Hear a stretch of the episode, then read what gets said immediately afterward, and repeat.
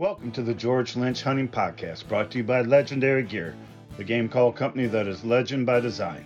You can check us out at legendarygearusa.com. That's legendarygearusa.com. I'm George Lynch. I'm the host, and the guys out there starts before the season even gets here. For this is my first year of actually uh, using food plots and being able to put in a food plot.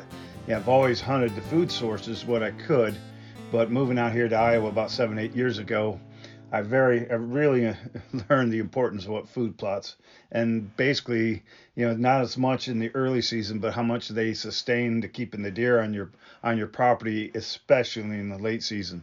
So if you're, you know, if you want to go after what big buck made it through the muzzleloading or made it through the bow season and shotgun seasons, you know, you got to have the food source. You got to have the cold weather to help it make it conducive to the food source. If you don't have the cold weather, then it's pretty tough. But with cold weather, you got to have the food source. So this is our first year. We we did some um, work on our property this year. We actually put a pretty good sized pond, 30 foot deep pond in, and we had probably four or five acres that uh, we took a woods out, and um, and, and maybe a little bit more, but we had a special blend of grass seed by Quality Ag here, a local local company that uh, blended up a special mix for our horses, and they spread that all through our grass, and it started to germinate and it's growing up, and the deer are ready just that quick. If, if you know, I, I didn't have a camera up this summer. Normally, I'll have something and some food source of some type or a mineral to you know try to get pictures of the the bucks that are coming in this fall. And this year, because of the busy of the new our new business with Legendary Gear, and it's taken off. And you know, I'm doing all the tuning and all the designing. We're staying busy, and and um, which is a good thing. But I just didn't have the opportunity to get out there and try to get cameras up like I normally do. And you know, cameras is just awesome to see what you got in your area and what's upcoming. And and uh, we didn't have that opportunity, so you know, we didn't have. I didn't see too many uh, activity of deer on the property this year. Uh, there was a doe and a couple of fawns from actually they weren't fawns they were yearling deer from last year uh, drop that were on the property. Basically that's all we saw. And, and i think there was another mature doe but that was basically all i saw all summer. Didn't see a horn. I, I did see i did see one uh, about a month ago. I saw a decent 10 point probably 120 inch deer you know walking in our backyard into our garden. That's been it and we I put a food plot in after we put the pond and had the uh, grass planted on the backside. We uh, bulldozed and put a food plot in as kind of more at the uh, center of the property. And uh, domain this year, I'm using domains big and sexy, which is radishes, turnips, and kale. And I believe, let's see what else is in there. It has turnip, radish, kale, and forage rape to attract deer all fall and winter. So I've got that spread in there with a little bit of chickpeas that we put in there because I'm trying to I really want to get the, the turkeys to hold and give them something to, to stay through the winter into the spring. But uh, the food plot, once that started taking hold, and it take long, we, we've had a drought here. I mean, two months without rain. And um, after I put that that food plot in, we kind of waited uh, right before the rain. Of course, that's when the seed the, we seeded the grass on the pond. But uh, did a lot of work on the food plot, harrowing, harrowing back and forth, and and then uh, after we had that all bulldozed out, and then got it seeded. And as we were pulling out of the food plot, we started getting our first drops of rain. Rain for two days, which helped get everything germinated and going. And just that quick, you know, with that food plot coming up, and and it's we got uh, the green coming up, and then the green of the pond. We've gone from seeing, you know, three deer consistently on the property to right now we've got about 12 to 15 that are constantly coming in. So it's drawing, and um, so we'll see what happens. I got uh, also I'm putting domains bad habit. I had that on our corn that we were using earlier to to try to get uh, see what was coming in and to get pictures of and you know, once that's established, we'll wait our 30 days for everything's gone on that before we'll even hunt. My hunt this year, unless I have something um, huge coming, but I I'll probably wait till the last week of October. Um, to the 1st of November before I start getting in there. We have our sniper blind. It's tucked in. And folks, you haven't hunted out of a sniper blind. It is, uh, I've never hunted out of these elevated uh, platforms whatsoever. I've always used tree stands and, and climbing sticks to whatever I hunted. But getting in the older age and everything, and you know, I know what you're thinking. Oh man, they stick out. And you drive the countryside in any Midwest state, uh, it is an eyesore. You can go all over from Missouri to to Wisconsin, Minnesota, Iowa. You know, all over you see these towers sticking up from the highways. You know that, that I call eyesores. But neat thing about this, uh, the cool thing about the sniper blind, that mine is set on a trailer type system, and it's elevated, so I can hook this up right to the to my hitch of my truck. I have pulled it down the highway doing 60 miles an hour. The only thing you want to make sure is you check the size of the overpasses that you're going under. But, uh, you know, the neat thing is you can drive this right into your field. You can move it. I can back it right into uh, wherever I want. and once we brush in and thatch all the bottom of the stand, I'm telling you, I've had bucks walk right out and, and to the side of the blind, and it's and it's not one of those things that you'd say, well, they have to, you know, they need to get used to it. I have put it in in in my areas and used it. And of course, I tuck it back, and I'm using a little common sense. And I try to, especially, you know, it's not as much as the front of the blind, which I do around the bottom in that base. I, I'll thatch in that bottom, but it's the backdrop behind you. So. Uh, I put some stuff on Facebook and some pictures of uh, of the food plot putting in the sniper blind, and if you look closely, I we cut everything with a chainsaw that was to the you know to get the blind in there, but I left the the branches and everything that's going to be behind it and above it, so it blocks that skyline which which really sticks out. So if you stick that blind out in the middle of the field, of course, you know they can skyline that, they can see it sticks up. It's not natural, but tuck it back into the thicket and the branches and uh, and and brush that in. The deer have there's they don't have any clue.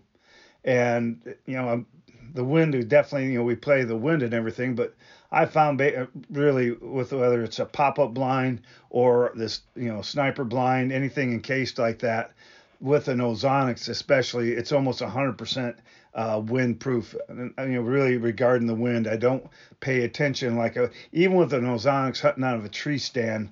I've noticed deer will pick that up and get a little little goofy and stuff like that. But the neat thing with whether it's a pop-up blind or like the sniper blind, the sniper blind is cool is that uh, I can close all the windows. So if I have a prevailing wind that's coming from left to right, you know, on my left side, I can close that window and leave the the downwind side open. So what it's doing, it's blocking that wind, and whatever comes through the center you know, can can will hold that helps hold that scent into that blind.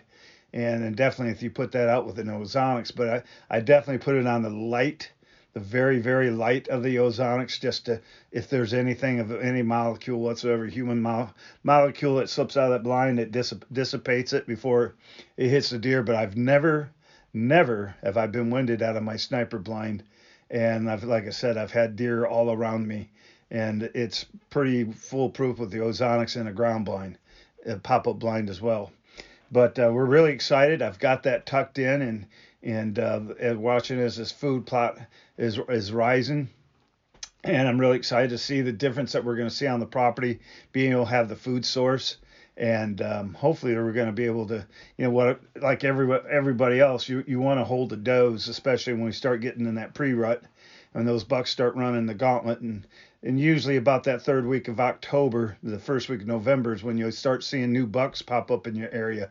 And if you're holding those does and and you're hunting that right and, and not over hunting that spot, you know what I'm saying, keeping those does in there, you'll definitely who knows what can show up, especially in the state of Iowa. So what I've always done in the past, and I'm still doing it to this day, and we're getting ready to establish it uh, here this week. But usually I'll start in September, and what I've always used for my drawing uh, when I started in Michigan is I'm, I'm very big in, in mock scrapes and in scent control.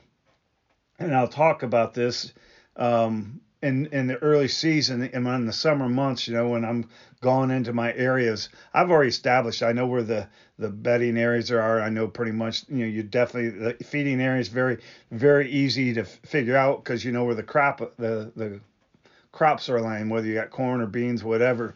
Um, but people have a hard time trying to determine where the bedding area is.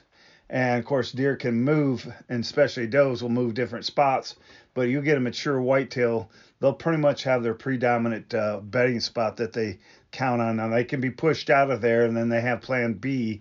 But Plan A is always pretty easy to figure out and determine. And this can be determined a lot in the uh, early, early spring once the first snow melts. But when I'm walking a property, if it's the first time walking a property, I'm actually looking for deer droppings. And I've learned this years ago that when you're walking through a property and, and you look down and you see the pellets and you know the deer that that's just a deer taking a crap and and um, wherever it feels like and lets it go. But when you're, if I'm walking, especially you'll start finding in the thicker bedding or the thicker cover, you'll start finding clumps of poop, and that's where the the the the little droppings are all clumped together. Usually that tells you that I'm very close or I'm in a bedding area. And usually that first dump that a deer takes, whether it's buck or doe, that first dump that they take after laying down for a while, they get up and poop. Whether it's whether you call it constipated or whatever, that first clump comes out and it's not in droppings, it comes out in one big clump. And I was taught that by Roger Rothhaar, who I consider probably one of the best whitetail hunters, especially bow hunters that ever walked the face of the earth. I was blessed to, Roger took me under his wing uh, years ago. And if you talk to a lot of the old timers and Gene and Barry Wensel right up there with them, you know, Roger was uh, Bill Winke. I tell you, Bill Winke was his neighbor there in Iowa. And, you know, if there's something you want to know about uh, big buck habitat movement or behavior, Roger was the guy. He's wrote a couple books, uh, Whitetail Magic and In Pursuit of Trophy Whitetails. Rogers passed away, but uh, I was blessed as a young man that he took me under his wing, and actually he was the man that got me shooting traditional recurve and and uh, took me to Canada, got a bear, and I, Rogers one of those guys, and I was at least smart enough. Of course, we didn't have YouTube, but when he talked, I would shut up and listen, and my brain was a sponge and everything he mentioned, I just would absorb, and you know, it was eating us up. I just couldn't learn enough. And Roger, I was so blessed, and I thank him again, you know, for the time that he spent to be courteous and, and share his knowledge and woodsmanship with me, and I've been able to carry that on and and pass on other young hunters. But uh, you know, I've learned a lot, and that was one of the things I learned from Rogers how to determine bedding areas. And once you determine this bedding area, to me, it's one of those things that I never stepped in. A deer have to have a sanctuary no matter where I'm at that I never step in. If I step in, it's only because I'm dragging a deer out. Uh, if one happens to go in there, that's the only time they have to, you know, they cannot smell human presence whatsoever going in there. But when I'm, you know, as it gets to the season and I do have to walk the woods, one of the things that uh, because of predation and everything else, we never walk a deer trail. If I'm scouting and I'm looking and here's deer runs all over, a lot of guys will get on that deer run and they'll start following. Well, you know, your scent, especially if it doesn't rain, your scent could stay in there for almost five to seven days on that trail. So when these deer come in, they can tell that and smell that. And because of their uh, ability and the natural instinct to sur- try to survive, because they're the ones that's being um, ate they're being the ones being chased. They get paranoid real quick and they don't like anything, especially, I'm telling you, big bucks. They just will not de- they tolerate human intrusion into their sanctuary or into their safe zone. So they'll move. They'll be more hesitant to move out quicker and try to find another area. And it's to me, it's all based on lack of human scent. So that's why a lot of times uh, um, and I know there's a lot of controversy with the guy in, in when Michigan with Mitch Rompola and all the big bucks that he killed and the world record whitetail and all. And I've talked to him a few times. One of the things that did make sense that I always uh, stuck in my mind is that when he does go in his areas, he tries to keep them scent free as possible. And so um, when I walk in, you know, I try to spray down with my rubber boots, rubber boots that I use only in the woods and and um, walking back and forth. They don't go to the gas station. They I don't wear them when I'm going to the grocery store. anything. These boots only go from the back of my truck or from my uh, t- uh, tote from the house to the to the woods. And I try to spray them down as much as I can. And um, but anyway, what I also do is I I am big. I have a pair of uh, you can get it whether it's the rain suit or they're the green coveralls that they're thin, but they're bibs, the rubber bibs.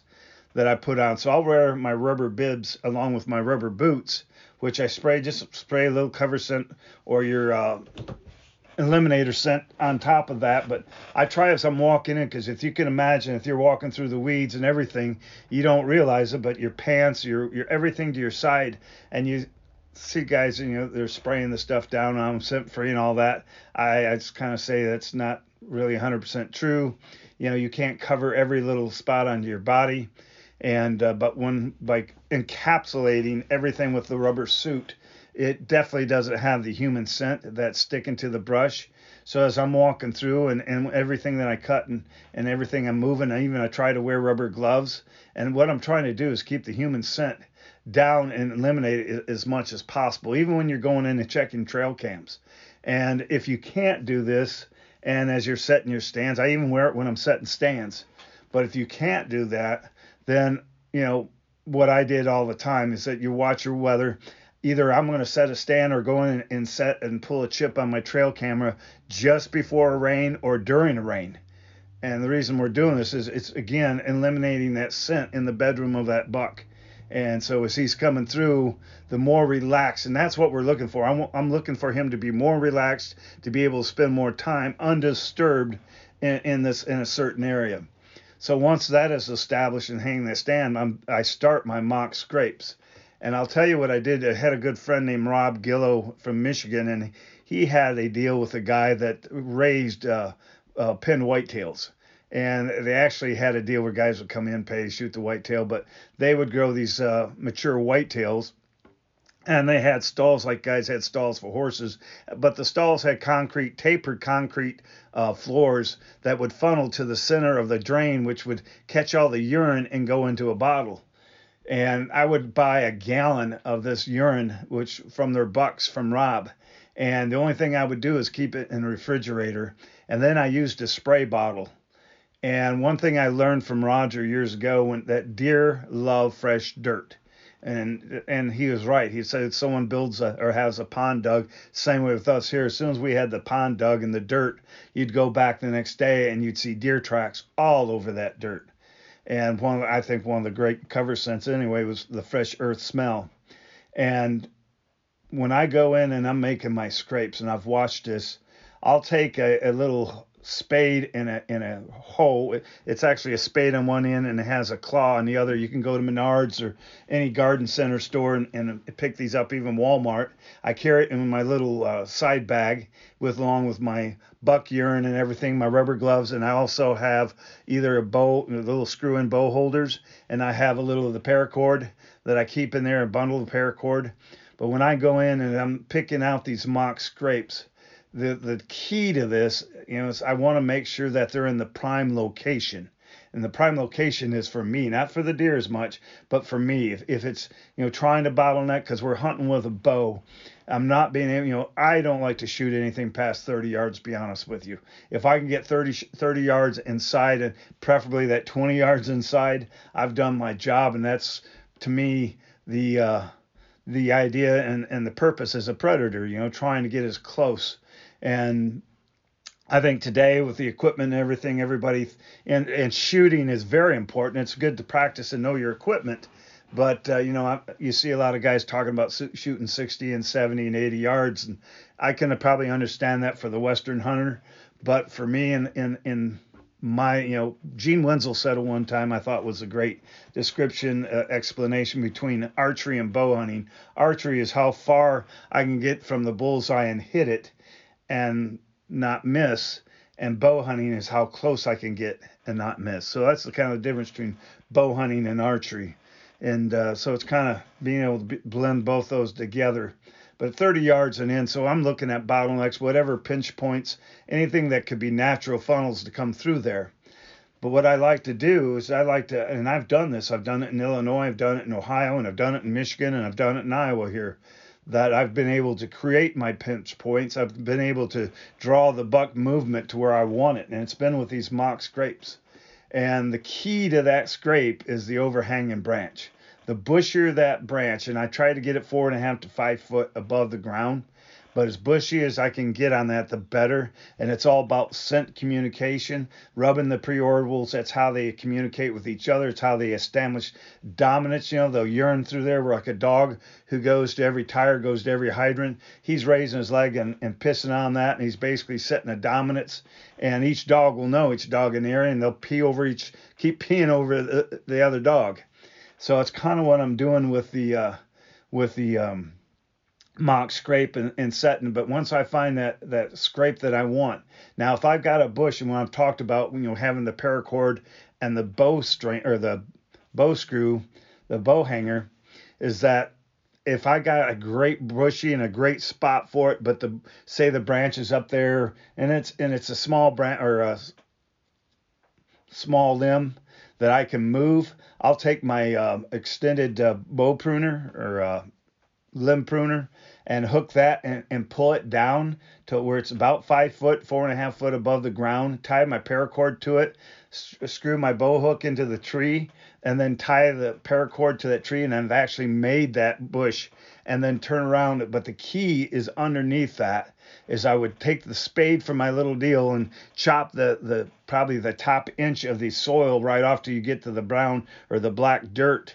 And I'm probably make about the two to two and a half to and starting out it could be just be a two and a half foot spot by two and a half circle and up to three foot, but I'll just chop that. And the key is getting all that top soil.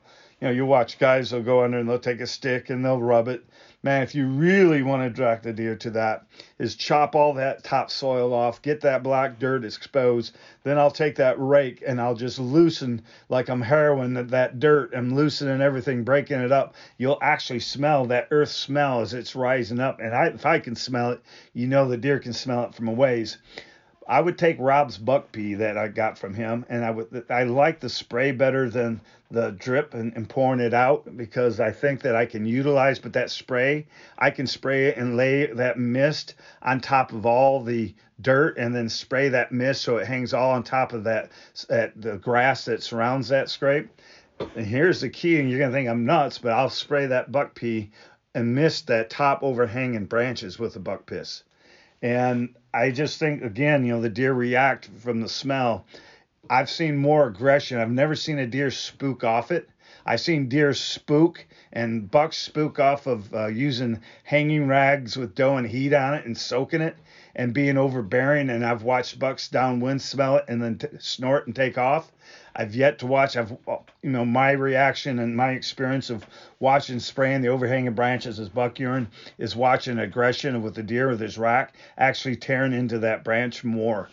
And I got a story in, in southern Illinois that happened once. I'll, I'll relay on that. But that getting that top soil up, and then you know what? Just stay away from it. Put your camera up if you want, and I will guarantee you, um, two or three times that I go in and, and hit this scrape, you know, I'll guarantee you within three days I'll have a buck, might not be the biggest buck, but I'll have a buck start taking over and hitting my scrapes.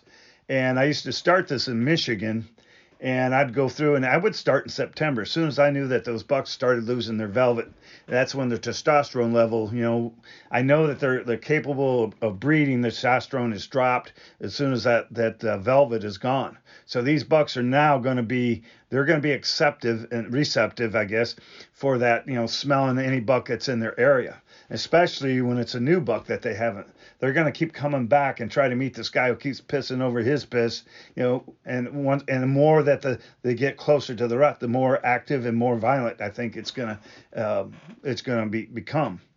So by doing this, starting in September, I've actually you'll start seeing I'll get this going once these bucks, and I'll make sets of them. Like if I'm hunting and it's train, I'll try to put two scrapes. So if a deer comes in instead of busting and smelling through, he can turn and he'll go to the second scrape. And usually you try to set it up so it, it uh, offers a broadside shot to that deer using something that is natural to nature and that's using you know their own ways of breeding. The breeding uh, a cycle of using scrapes and, and, urine and you know it's all natural. I'm not sitting here with bait of food or anything like that. I'm, I'm using the weakness of their um, overpowering urge to want to breed and i'm trying to use that to my favor.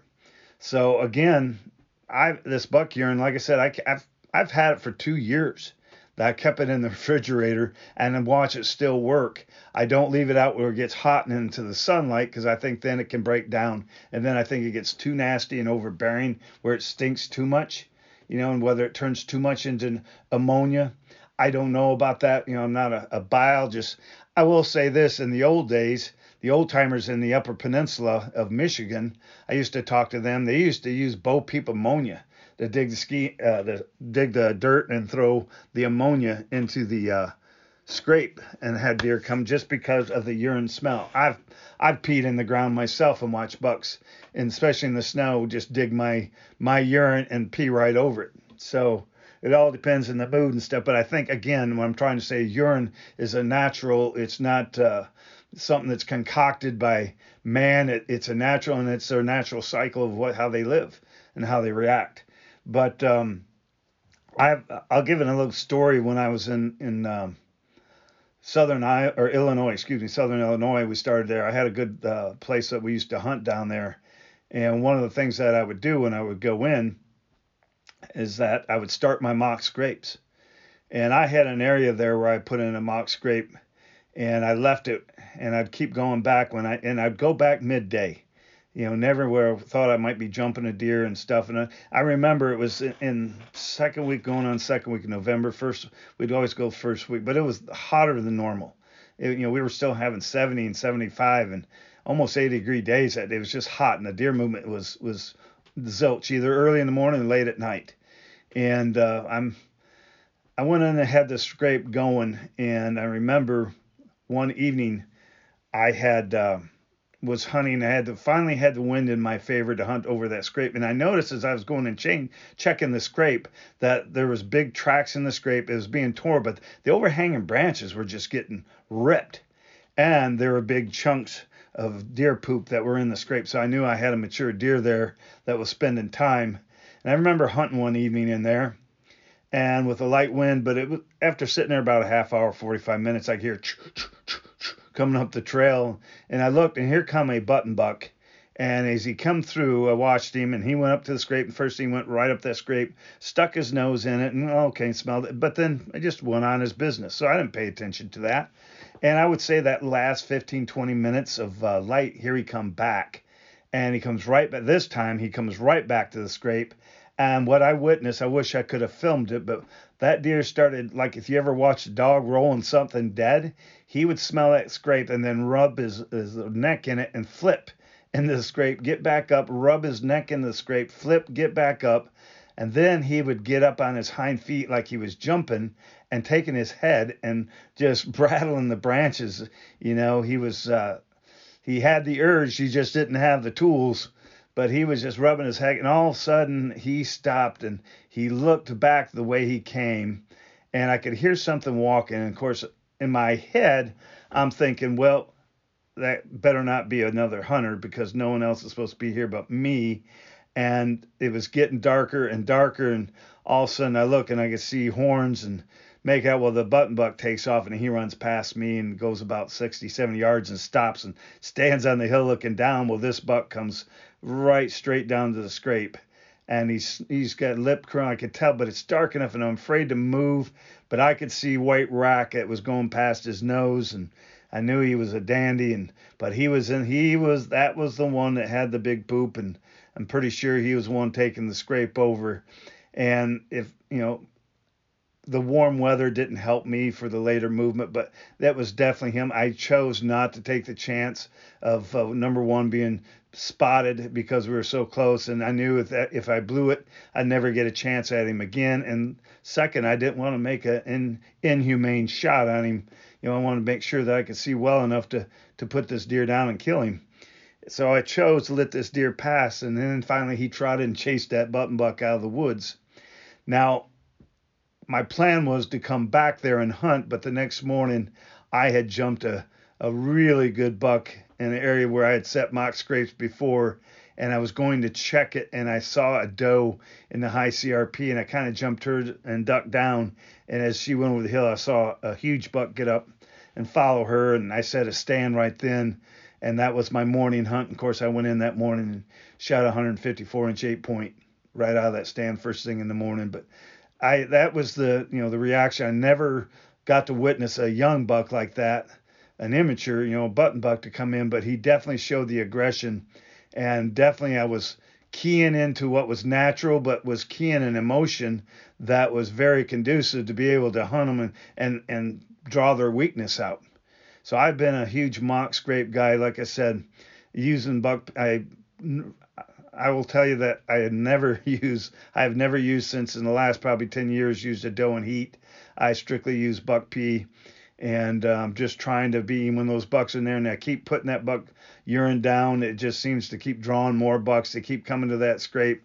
You know, I use the analogy that if you're holding the does and you know when you're young and young guy and you're looking for a girl, you knew actually the hot spots where the girls hang out and and uh, you knew if you had competition, you wanted to make sure that you were on your best and you know the little ego and the and that's kind of what I'm doing, putting the calling card out to these bucks and as they come in and they keep hearing the other guy keep saying, hey, you know, I'm challenging you. They keep coming in, especially the mature deer that, you know, he he's been the swinging swinging dick in his area for quite a while, and then all of a sudden someone new comes in. I just think it, it's drawn a natural calling card that keeps their senses down and not on the height of awareness and um, and trying to be as scent free as I possibly can when going in there and out of there. So, you know, we're coming up. So a lot of that's done. If you get that started in the early season, I've already established this this scrape line.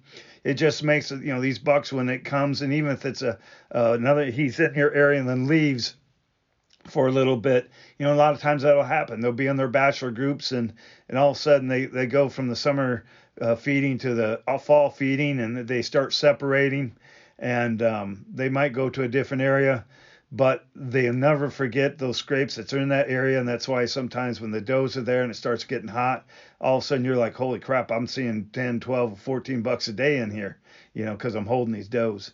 So that's why um, when it comes this early season, I'm not sitting here. I know we got in a late start this year, but I'm not worried about it. You know, and I know a lot of the guys who are good uh, trophy hunters and you know who shoot. I don't want to say trophy hunters. I say guys that who uh, actually target the mature deer.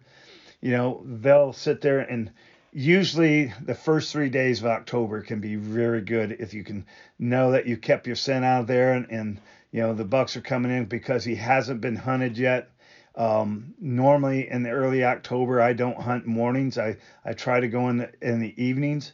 And then until that switches, and, and usually, you know, you get that last week of October all the way through November morning, uh, or the first of November. Could, the mornings are good. They can be just as good as the evening. Then you start getting in that rut, and and hopefully, uh, the all day is good. You know, watching that moon cycle. But what I'm trying to say is, if I'm not getting a good buck on my uh, mature deer on my camera, and that's where cameras come in. But if I'm watching, and like I said, normally when I start my mock scrapes early, you'll watch. Next thing you'll have rubs all around your stand. So I know right now I've created my own staging area. I've created a dominant center that is drawing the other bucks to want to, to be dominant. And um, but if I'm not getting what I want to see, why put in there and put pressure and keep your scent in there and pressuring the deer, you know? And um, I know in in uh, in Michigan, I'll kind of make this uh, when we're going in. I've talked about never following a, a, deer run. You know, there's squirrel hunters, there's people cutting woods all the time in the, in the or in the woods. Their presence is there, their scents there. So if I'm going in and I'm scouting, um, and I've just learned this habit. I don't care if it's spring, summer, fall, whatever. I never walk the deer run. I crisscross the deer runs going back and forth. But in Michigan, you know, because we could put bait and we could use corn, um, a lot of guys, well, it's not ethical hunting the deer and you know buck over the corn. Never shot the big buck over corn. What were what to me my value of that was holding does. I put the mock scrapes in, but I was using the corn to hold does and trying to keep does in my area. And you know, if the cool thing about it that I was getting the deer to relate is my scent with the corn. So when they, I'd watch that when they'd come in there, they would hit my scent. And you know, I'm up in the tree stand watching this, and these deer, first thing they do is, you know, I'm back in the woods, probably 75 yards to 100 yards, but these deer would stand and they try to look towards the opening or the field opening to see if they can see me, or you know, they know that my scent is kind of strong. But they don't hesitate. They'll, they'll look, and once they feel calm that you know he's not in the woods right now, they'll go to feeding on that corn. So what I'm saying is they related my scent to that corn, and it wasn't danger. Now that changes as soon as you kill a deer there and you draw blood on that area, and then my scent's in there dragging deer. You change that whole area altogether, and that spot could go dry for a little bit, and uh, then the deer know they're being hunted. But uh, you know, it's a lot of it's just being using common sense when you're doing this stuff. I, what I'm trying to say is that if that big buck's not in there, the trail camera is awesome. I will start watching, and when I start getting pictures of new bucks in the area, I get the first time I get a picture of the buck that I want to shoot, then my butt is in there right away. He might only be there for two, three days until he picks a hot doe. Then he's going to pin her down, and then it's going to be almost unhuntable to, to get him. So using that camera, and if you got other spots, keep an eye on your camera. But I'm staying out there, really keeping my scent from going in there. But once I get that that that, that picture of that uh, buck that I want to shoot, I'm immediately uh, sitting on that stand waiting for the ambush and, and trying to tip his toenails. So I hope some of this is. Uh, you know it's experience that i've done. It's i'm not endorsing it whether a certain product like i said before i was using pure buck urine from a friend that uh, um, was raising deer. And like i said it I, I have it for two years kept it in the refrigerator and still had the same effect. The key of whatever i was doing i was using real buck urine but the key like i said let's get back was taking the soil off the top exposing the dirt getting the scent mixed into there and um, when it rains and everything like that, always make sure that you can go back, refreshing it, especially when I'm in season. I always trying to keep that. I don't want that scrape to go dead. And um, you know, if you keep these ideas in mind, and, and then when you find the one you want, then go up and kill him. I think your your success and what you're doing is gonna just increase. And it doesn't have to be, like I said, mature animal. That's what I choose. If you're looking for a two year old buck, or if you're just looking, you're not seeing, you're seeing a little scrub bucks, or you're seeing more does, the bucks haven't showed up. That's the same process. Why go in there and wait and hope? that uh, you know I might see something and, and I'm putting my scent in that area. You know, stay out. You get a camera, you see a buck that you want to shoot, go in, set up, and and uh, put him put his nose in the dirt. But uh, anyway, I hope this stuff helps. You guys want any questions, you can reach out to me. Uh, reach out to me through social media Instagram, Facebook, George Lynch Hunter. Uh, you can email me at geodlynch at gmail.com if you have any questions. I'll be, um, be more than happy to try to help you, whether it's hunting whitetails, waterfowl, whatever. You know, willing to help anybody. But I hope you enjoyed this. If you enjoy this podcast, man, get get your friends on it. Uh, try to subscribe to it. We're on nine different servers, and um, you know, it's just uh, I enjoy. I feel like a blessed man to be able to talk to people and other brothers out there, blood brothers who like to hunt and. You like to share the same passion I do. So, anyway, go check us out at legendarygearusa.com and it's legendarygearusa.com. And uh, always remember to hunt safe, hunt smart, and may the good Lord be your guide. Well, I'll be out there, rain is shining, all a part of the great design. Bring it on, I can never get enough. Because that's what legends are made of.